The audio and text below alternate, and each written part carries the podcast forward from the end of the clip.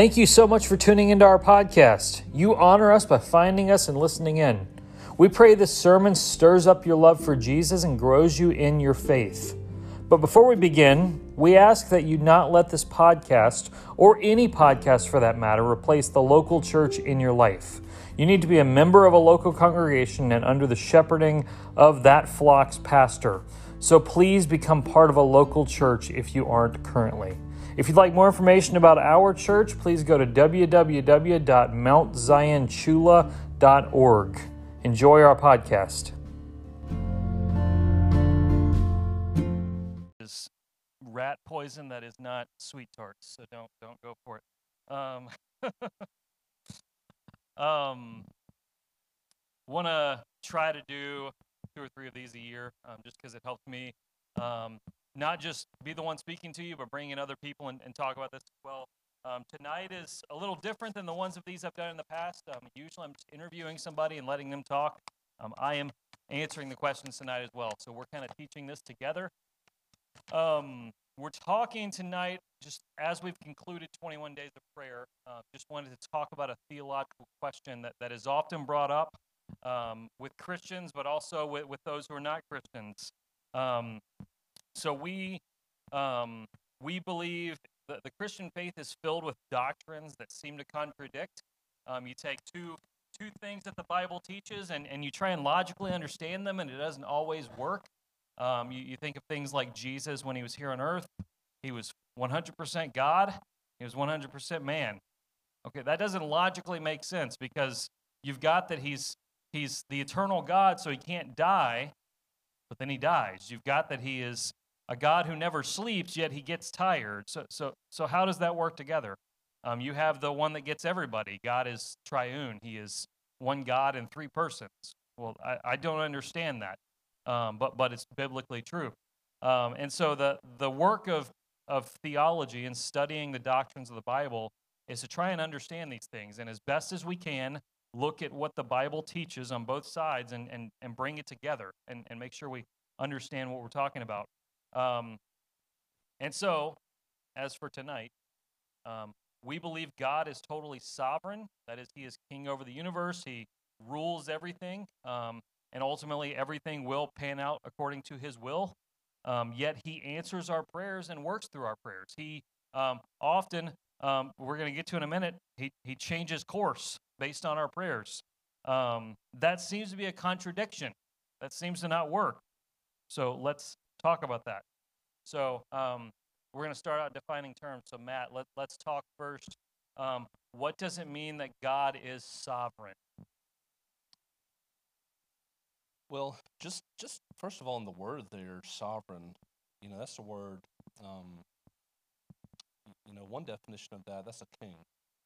That's a ruler. For God to be sovereign, He is the ruler of the universe. And if they're just, um, I, I mean, and I tell you what, this is the, I think the foundational, one of the foundational principles of just understanding the nature and character of God um, if there's one passage of scripture, I think that would kind of sum up God's sovereign rule. It's uh, I think it's Psalm 103, verse 19. He has established his throne in the heavens, and his kingdom rules over all. Yeah, so you think of a king, you think of a king, um, just imagine king of whatever city back in the Bible days. He's in his palace, he's on his throne, he governs the land. He um, ultimately, everything that happens in the land is according to his edict, but in different portions. Um, of course, there's going to be individual lives that work out, but ultimately, he's the one on the throne in charge. Um, and so that's kind of what um, we're talking about when we talk about God being sovereign. Um, but even beyond that, to what extent is God sovereign?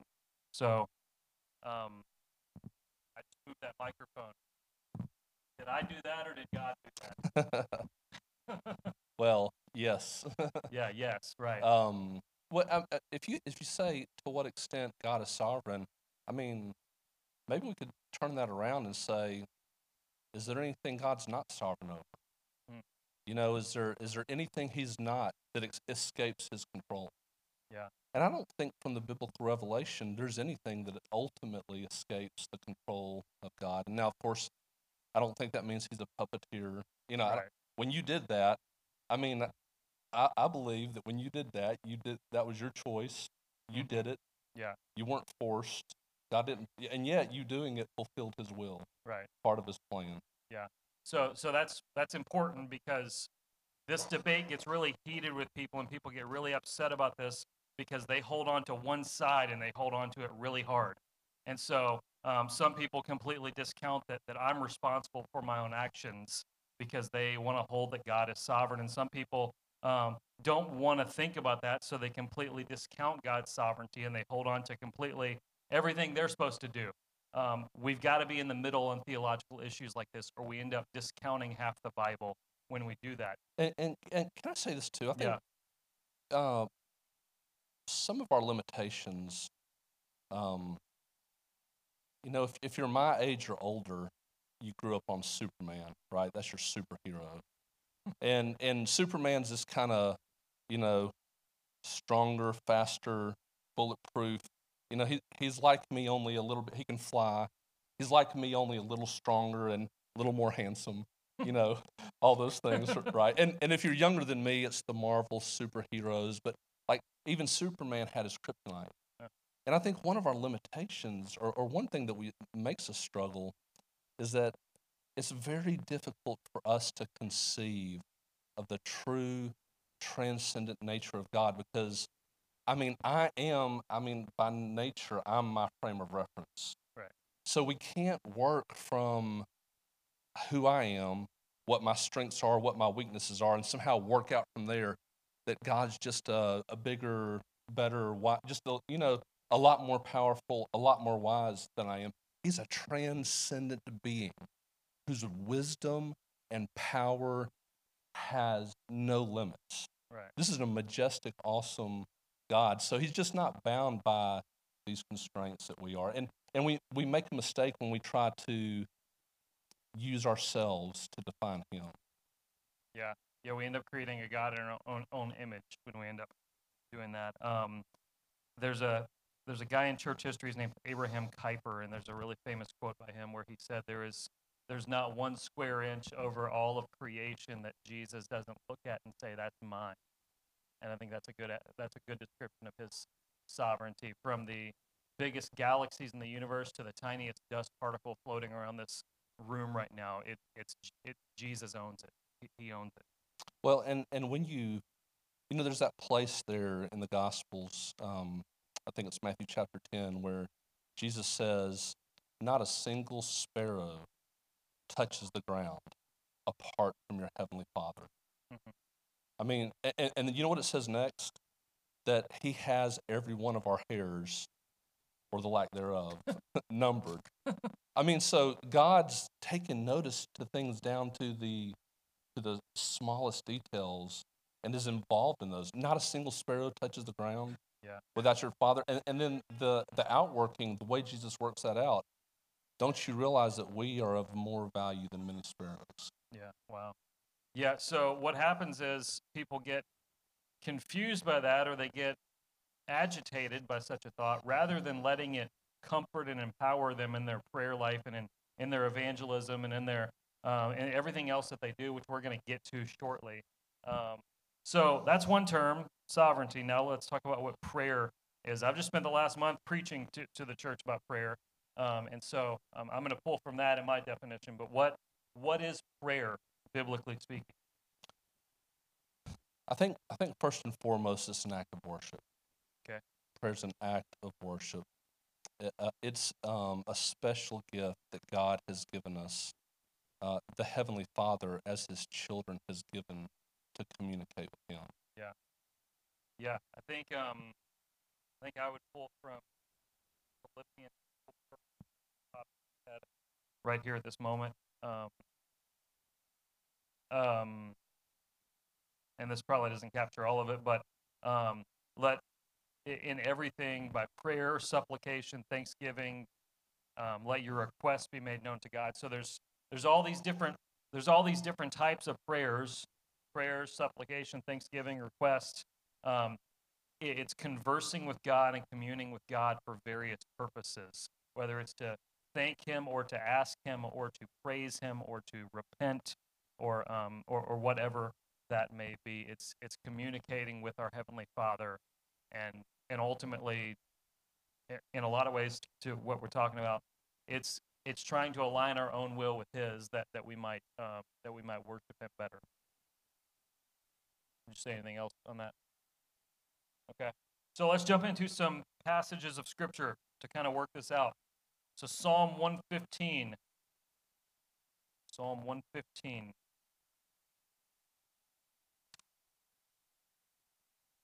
Uh, Psalm 115, verse 3.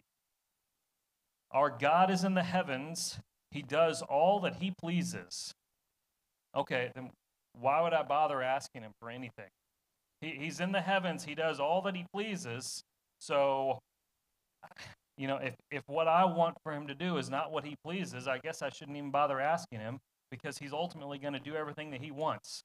And so, if why do we bother praying in light of that truth? Well, I mean, I, I think there's a number of reasons, but uh, one of the things that God has been pleased to do is ordain that we pray.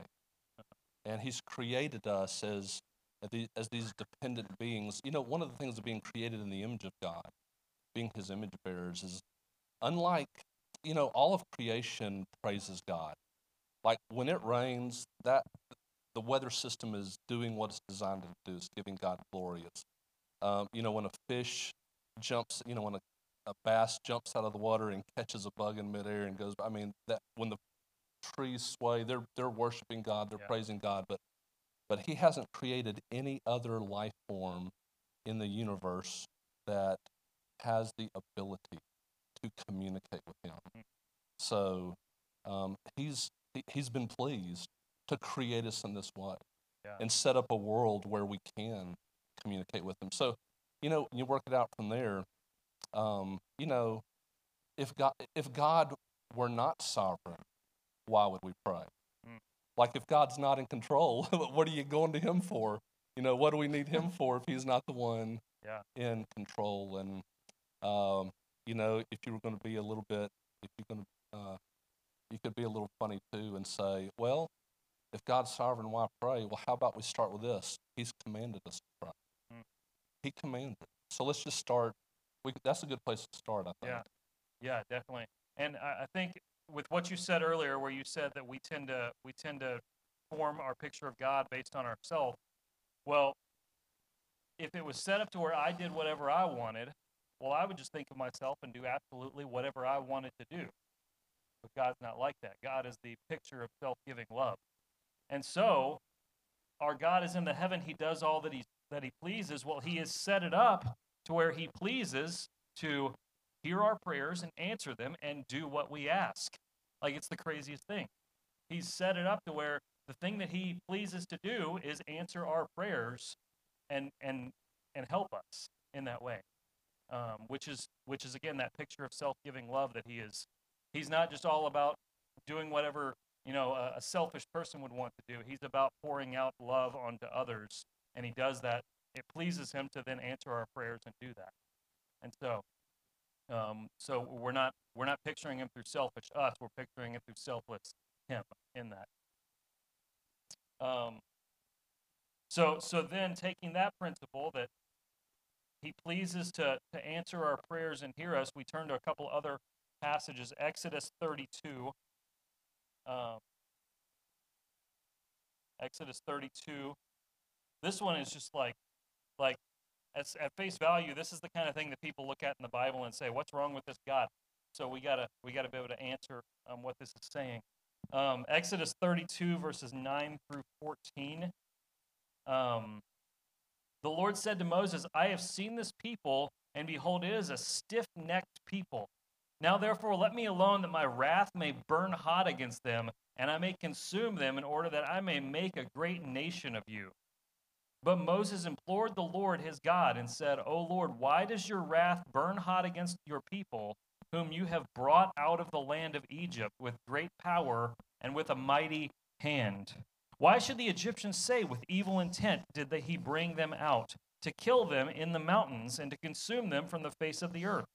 Turn from your burning anger and relent from this disaster against your people. Remember Abraham, Isaac, and Israel, your servants, to whom you swore by your own self and said to them, I will multiply your offsprings as the stars of heaven.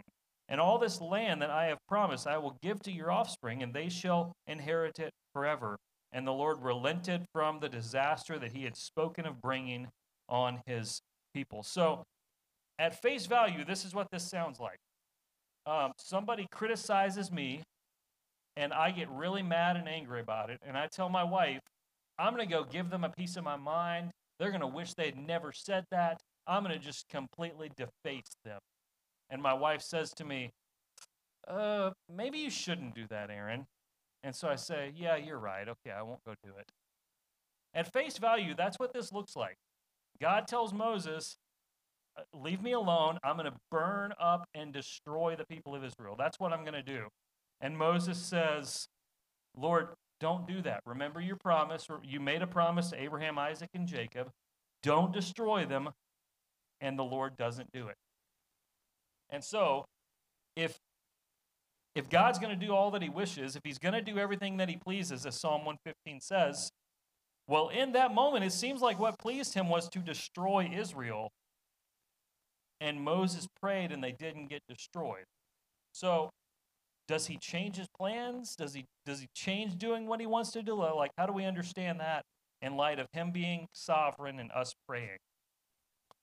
Yeah, it. I mean, some there's a, a handful of these passages um, where God relented. Some of the old translation says like it repented the Lord that He, you know, created mankind. You know, the flood.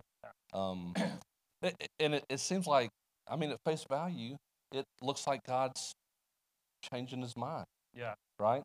And we know that that God does not change. Right. He's, he's immutable. He doesn't change at all. Yeah, for lots of places. Uh, Numbers 23, uh, uh, I don't know, 14 or 19. God's not a man that he should lie, or the son of man that he should change his mind. Right. One thing, one thing that's really important. This is a, this is really helpful, I think, when you're reading your Bible, trying to understand your Bible. You know, you, you, you can't come to any one verse and just say, "Oh my goodness, well this is," you know, you really um, one of the most important rules of scripture interpretation is that you interpret scripture with scripture right, right? so you want to you want to you know if you're just reading from genesis exodus numbers you know you come to this oh my goodness we got a god who changes his mind. Well no you need to read the whole thing. Yeah. And you know you come to passages like um, the one you mentioned in numbers the one like i think in malachi you know god we're not consumed because the lord does not change. You know, James, um, there's no variableness or shadow of turning with the Lord. I think these um, these passages. Uh, uh, think about this. You know, why do you and I change our minds? What causes us to change our mind?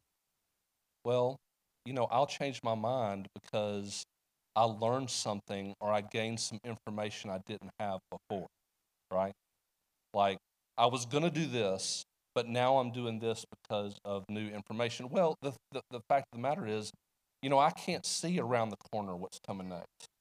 I don't, you know, we believe that our God has exhaustive knowledge of all things, past, present, and future. Like, there's not a detail in the universe he has not eternally known about. So nothing catches him by surprise. It, God's not like, oh man, I didn't really I didn't know Moses had it in him to step it mm-hmm. up and intercede for the people. Now I guess I'll do this, you know. Yeah. Um, I think the best way to look at a passage like this is, yeah, is God's testing Moses. Okay, that's that's true. That's probably part of it.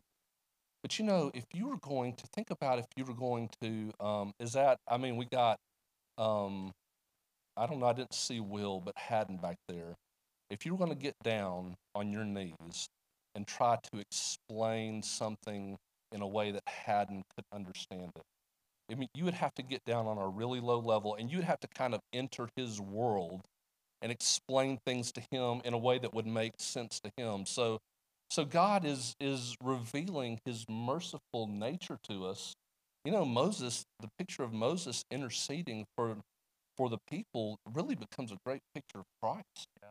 God is unveiling, you know, chapter by chapter this mystery of what's going to become salvation in Christ. So I think God's getting down like on our level as preschoolers and communicating his nature to us. So um, I, I don't think you can look, if you take the whole scope of Scripture, I don't think God, if, if you ask, um, if you ask, does prayer change God's mind? I would say no. If you ask if prayer changes things, absolutely. You know, and this is part of God's plan. I think the fact that Moses did this was part of God's plan, and God's response was part of God's plan as well. Yeah, that's. Um, I heard this this text itself preached um, at a conference one time, asking this very question that we're discussing tonight, and his answer to it was, "Yeah, so God planned to change and not not destroy Israel before Moses had prayed this. Um, he he made that as Psalm one fifteen says, he does what he pleases. His pleasure is to hear the prayers of his people and respond to them. And and in the mystery of how that works with him, you know, also being in control and, and having his will and all of that, we, we don't always know the answer. And we don't always like that we can't figure that out because we think we're smarter than preschoolers. and we think, in the grand scheme of things, we think we know more than, than a little preschool kid. God's a little smarter than me. Right. A yeah. little bit. He's like got his doctorate. I've got my master's. Yeah. So just a few more books and I'll be there. Yeah. Um, but that's not the case. Well, and, and part of the technical aspect of this, and this this kind of touches all these questions we're talking about. I, I- really do believe that, in, like in the structure that God has set up, that that He has ordained, God has ordained to to partially, like one of the aspects that God has chosen to bring about His will. He partially does that in concert with the prayers of His people. Yeah. And so there's this really cool place, like one of the most um, misused verses in the whole Bible. Some of you probably have it memorized. Jeremiah 29 11. For I know the thoughts I have for you, says the Lord, thoughts of good and not of evil, to, you know, give you this future and an expected end. And people, oh yeah, oh God's for me. He wants to give me good things, health, wealth, and prosperity. Well, yeah, but you know, take that passage and, and understand it in its context. He says first, there's going to be 70 years of of captivity, of exile, right? But in that, in Jeremiah 29, God goes on to essentially foretell the fact that after at the end of 70 years, his people would turn to him and repent and pray to him. And we actually have that in Daniel chapter 9. Yeah. In Daniel 9, uh, Daniel's reading apparently Jeremiah 29, and he's like, and he's doing the math. What? It, it's about the time. And he prays that prayer of um, amazing, beautiful, powerful prayer, uh, prayer of repentance. And so here's what you see: it was God's will that that He's going to release His people from captivity, but it was going to be it was going to work in concert with His people turning to Him in prayer. So He decreed that it would happen. He told about it beforehand, and it came to pass. And Daniel's not just Daniel's not a robot there. God, God's not like, okay, I pushed the button, now Daniel prayed. Yeah. You know, Daniel prayed because he saw this and that's what he wanted to do. Right. So going into that about God's will, First John five fourteen, perhaps a passage we have read and known a lot. Um, this is the confidence that we have toward Him that if we ask anything according to His will, He hears us. So something I said a lot this month when I was preaching on prayer was that God is a God is our Father, and so um, childlike faith, which is what Scripture calls us to, um, is to not come to God like a sophisticated adult, but to come to Him like a child.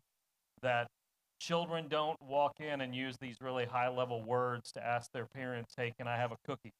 Um, they just come in and say, "Cookie jar," you know, like like something like that. That boy over there does that kind of thing. Um, and so um, you have that side of things. But then you have this you have to ask God according to his will.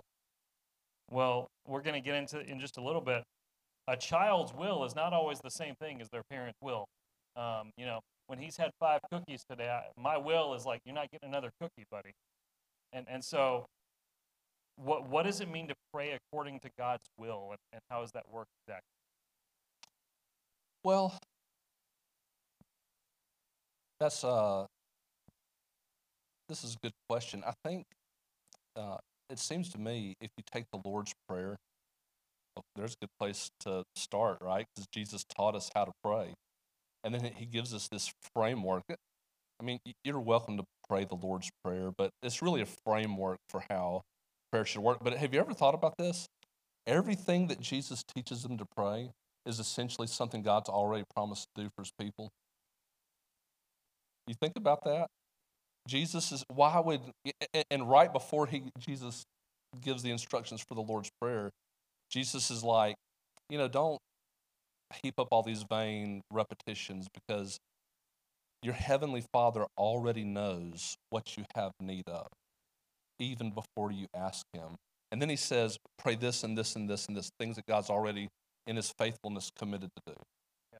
So I think one of the major roles, and I hope I'm not getting ahead of, uh, um, I think one of the major roles of prayer, one of the major graces of prayer, and, the, in this beautiful thing that God's given us to be able to commune with Him and worship Him and have fellowship with Him is that prayer is largely, it's not, it's, God didn't give it to us so that we could get Him on our agenda. I think it's much more true that prayer is a gift that God's given us to help us get on His agenda. So, eh, I mean, if we're going to know what the will of the Lord is, we need to seek the will of the Lord. And, and, and how do we do that? I mean, as He has revealed it to us in Scripture, right? The Lord's Prayer. So, I think I think if um and, and I mean I do I believe in carrying every even the most simple childlike things always to the Father, and yet there needs to be um as, as we grow in our um, walk with Christ, as we grow in, in, in Christian maturity, I think there needs to be this um, this element. Oh man, this is such a, a special place. There in the Garden of Gethsemane, do you remember how Jesus prayed? He, he's begging the Father. He's in great agony, right? Sweating, as it were, great drops of blood. And he's like, Father, if if it be possible, let this cup pass from me. But what does he say? Nevertheless, not my will, but yours be done. So, so I think, um, you know, as we come to understand more and more what prayer's for, it's uh, it's it's this vehicle, it's this special gift that we can commune with God, and and and a lot of what God's doing with it. I mean, just take something practical you're praying for, like um, let's just say you're contemplating a, a new job and you start praying, Lord, you know, I, I, I'd like to take a new job, Lord. Would you reveal to me, you know, is it this job? Would you like me to apply for? So you apply for a job, right? And you're praying the whole time, and well, you know, the door closes and you don't get the job. And you know, in time, that's God revealing His. And what was He doing? Um, he was getting you on board ultimately with with his will yeah so then praying according to god's will is aligning our wills with his and it's it's it's what we talked about this morning i preached second chronicles 7 um, that we're to humble ourselves we're to pray we're to seek his face we're to repent so it's it's humbling yourself and realizing your own dependence on god and submitting his will to yours ultimately in your prayers um, so when we come to God in prayer, um, I think it's safe to say we, we often have perceived needs and actual needs, things that we think we need and things that we actually need. Um, what, how do we know the difference in those two, and what are the difference in those two? Well, you know, it's uh, one way. I, I growing up, I, I grew. I was a churchy kid. I grew up in the church, and you know, um, we were always we're always told God's going to provide for every need of His child. Like there's no true need we have that will go unmet. Um, but God doesn't always give you the things you want. Well, sometimes, um, you know, we now we are very self-oriented, every single one of us, and we tend to think that our want. I mean, you have children, right? Their wants to them, those are needs. And that's the difference. Uh, you know, a perceived need, that's something I perceive is a need. And, and you think about, you think about in your life, you know, there's a lot of things in the future. Um, for example, let's say you've been having some health issues and you got some tests that come back funny and you got to go to the doctor on Wednesday and get the results for it.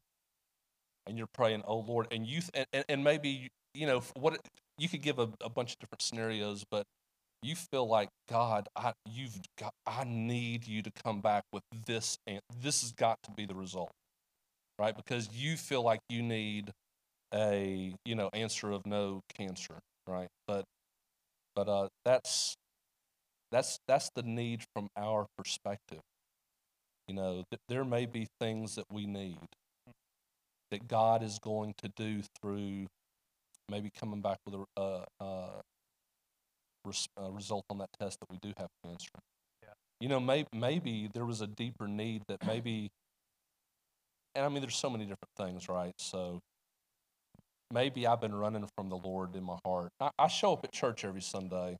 I'm at church. I mean, like I'm checking the boxes. I'm tithing. I'm showing up at church, but in my heart, you know, the hymn, Come Thou Fount, prone to wonder, Lord, I feel it in my heart, I'm a wandering sheep. I hadn't felt the presence of the Lord truly in a long time. I'm not really in my heart.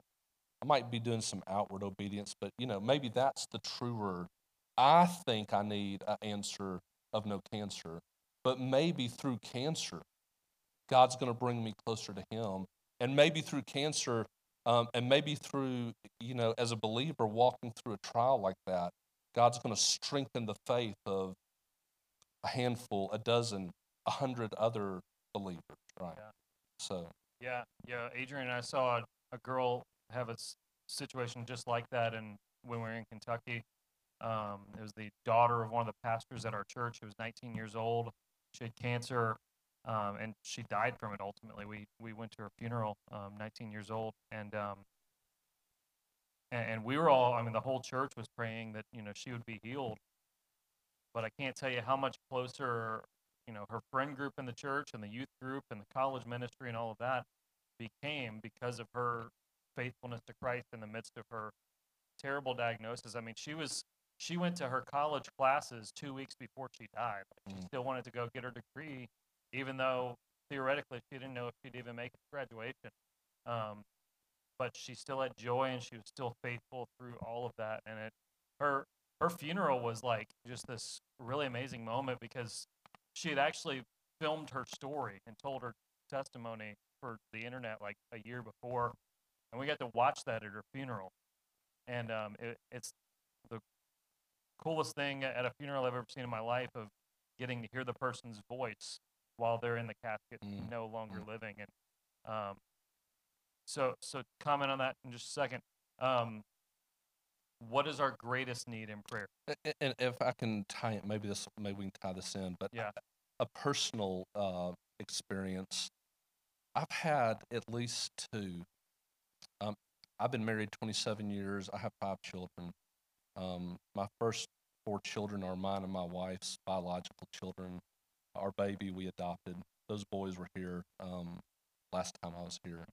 Um, I- I've had at least twice in my adult married life where I've had two, at least two major financial, like ruinous family events, like income cut in half, like it's like sell everything but the kids. One was when you became a pastor, right?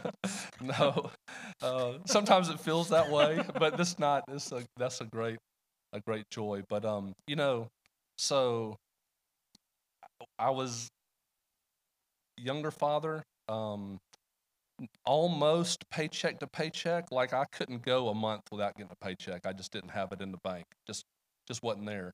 I had three of my daughters at that time, and uh, I was playing basketball, and I had an injury, tore my ACL, and immediate like overnight, my income was cut in half because of that injury, and I like already was just like I needed every dime I was bringing in, and so I'm praying, Lord, you got to provide for us. You got, and you know what? You know, part of me is thinking, I got to replace this income. Lord, you got to help me replace this income. But you know what? My tr- bigger need was not the money for my family budget. The bigger needs was to see that God was going to take care of my family Yeah. and to have walked through. And that wasn't just like a week or two of, of discomfort. I mean, that was a setback that affected us for years. Yeah.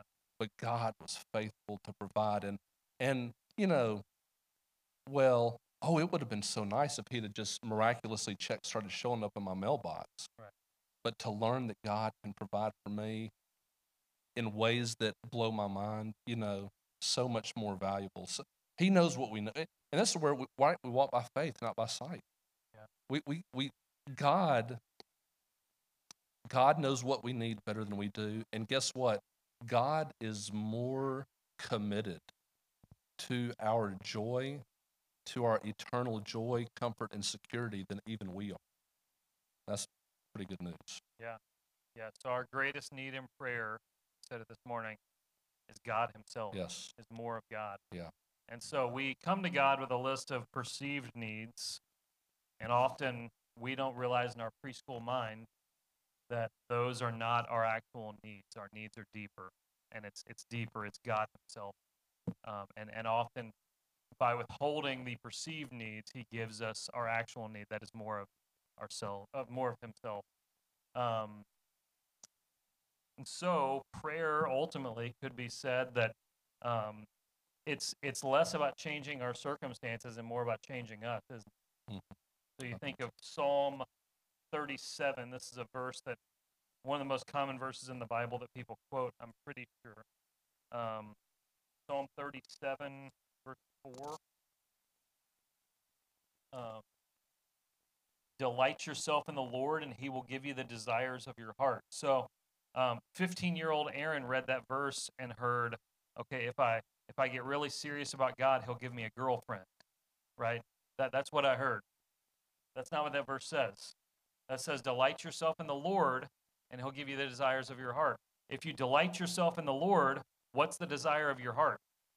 The Lord. You delight yourself in the Lord, and He'll give you more and more and more of yourself, or of Himself.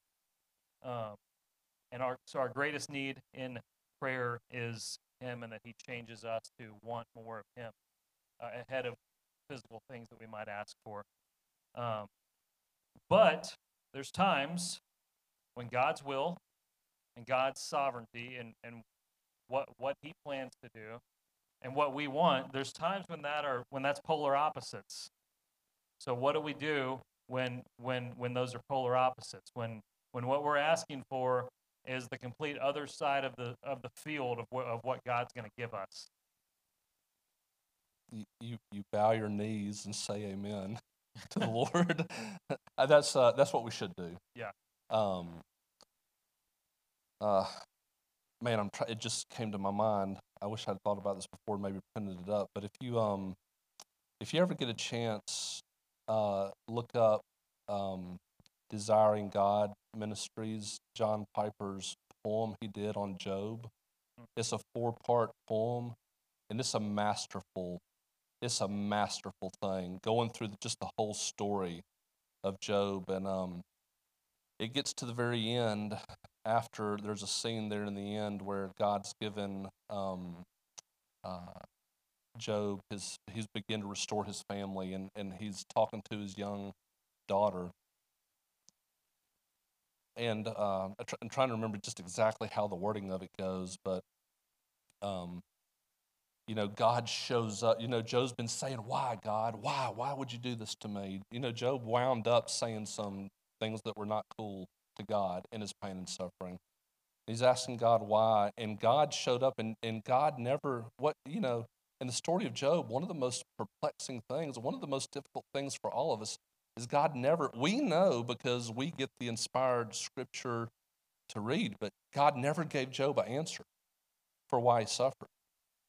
But what God did do is God showed up in such a profound way to Job. God showed up and revealed himself and his glory in such a way that satisfied the deepest needs. It's it, uh, uh the way God revealed himself to Job in such a glorious and powerful and wonderful way. Super, the experience of that superseded Job's, Job's reason to know why. So in the poem, um, Job is telling his little daughter all that God said to him. And it gets to the end, and, and she said, Papa, what did you say?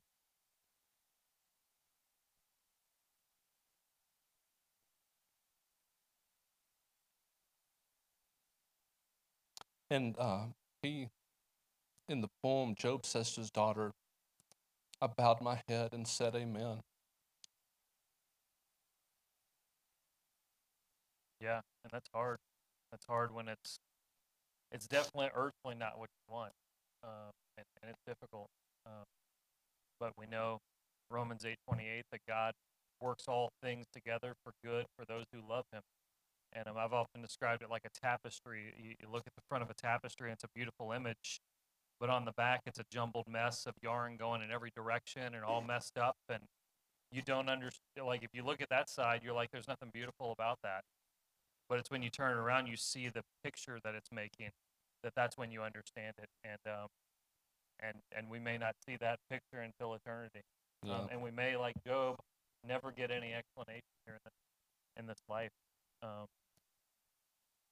but um sorry you go well i'm looking out and i mean I, i'm pretty sure what i'm seeing are um, believers who've been walking with the lord for a long time and every one of us in this room can probably quote Romans 8:28 and I, I've, I've been pastoring or preaching I don't know 16 18 years or something like that and um what I've come to realize about you know as a pastor you wind up doing a lot of counseling and people are going through things and, and it's your role to shepherd them through that and what I've come to realize is um, Romans 8:28 makes a lot of sense when someone else is going through a trial.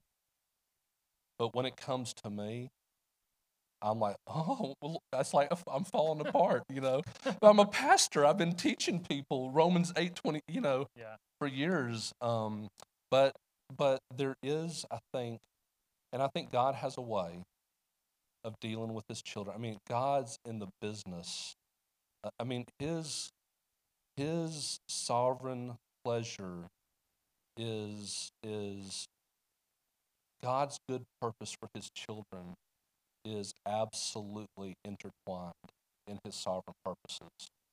If God be for us, who can be against us? And so, um, you know, as many of you well know, some of you probably way better than me, you know, you walk through tough time, you walk through unbelievably painful circumstances and situations, and God brings you through it and you learn from it. And there are a lot of things in life you get to look back and say, "Oh Lord, man, now I see what you were doing."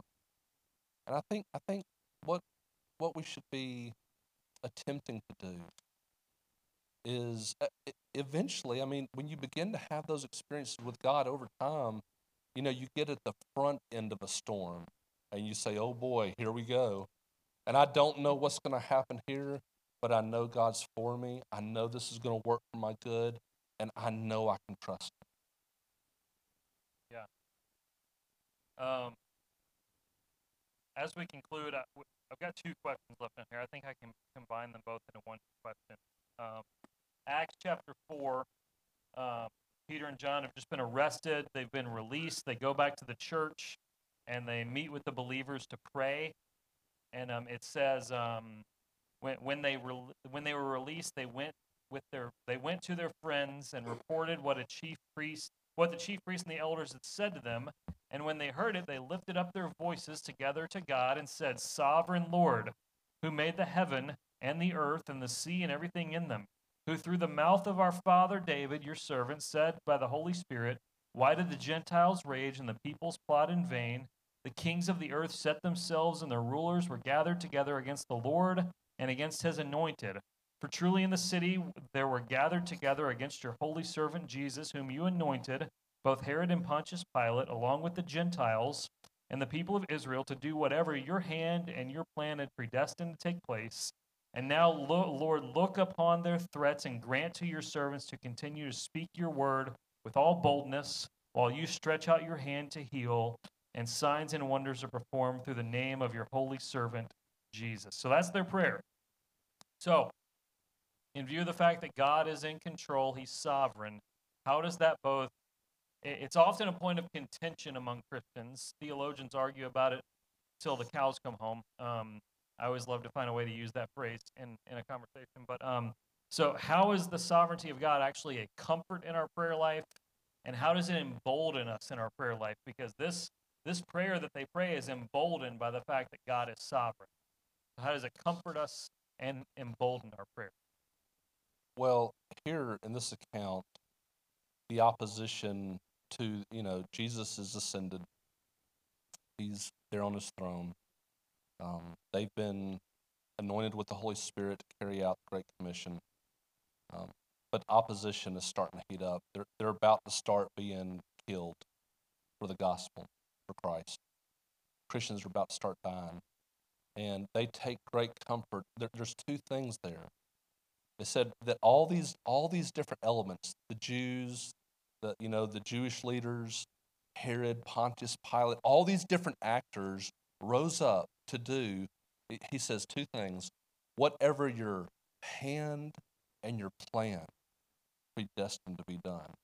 Your plan and your hand. Everything was going according to God's plan. And, and, and God, right, we're not deists.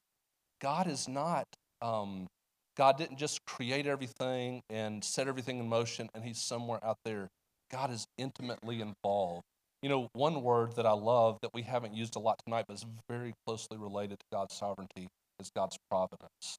And, and, and God's providence is the, is the concept that His hand is intimately involved in the details of our lives. Mm. Right? So they, they took great comfort in this. And, and this comes back to our God's sovereign. So we're going to pray.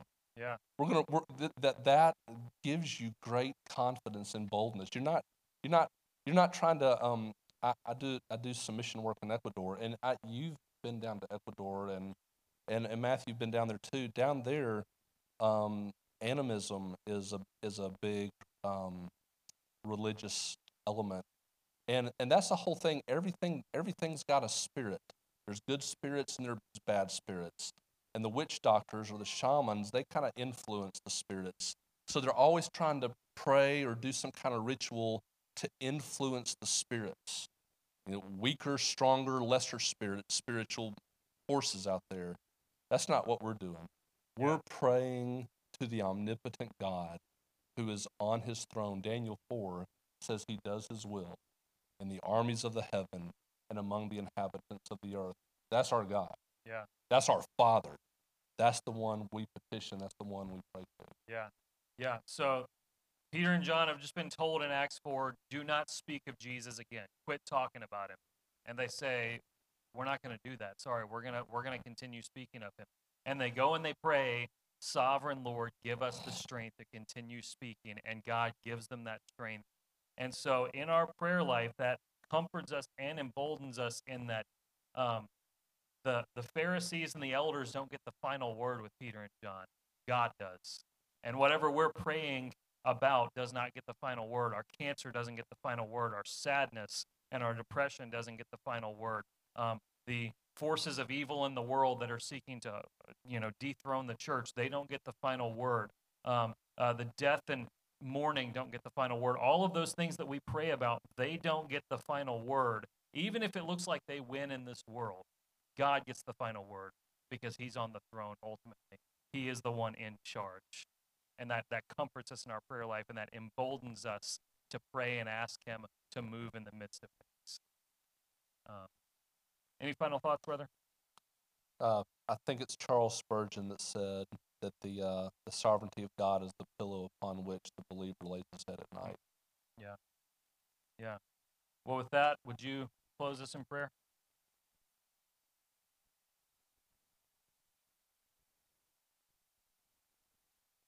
Father, we, we bow before your throne.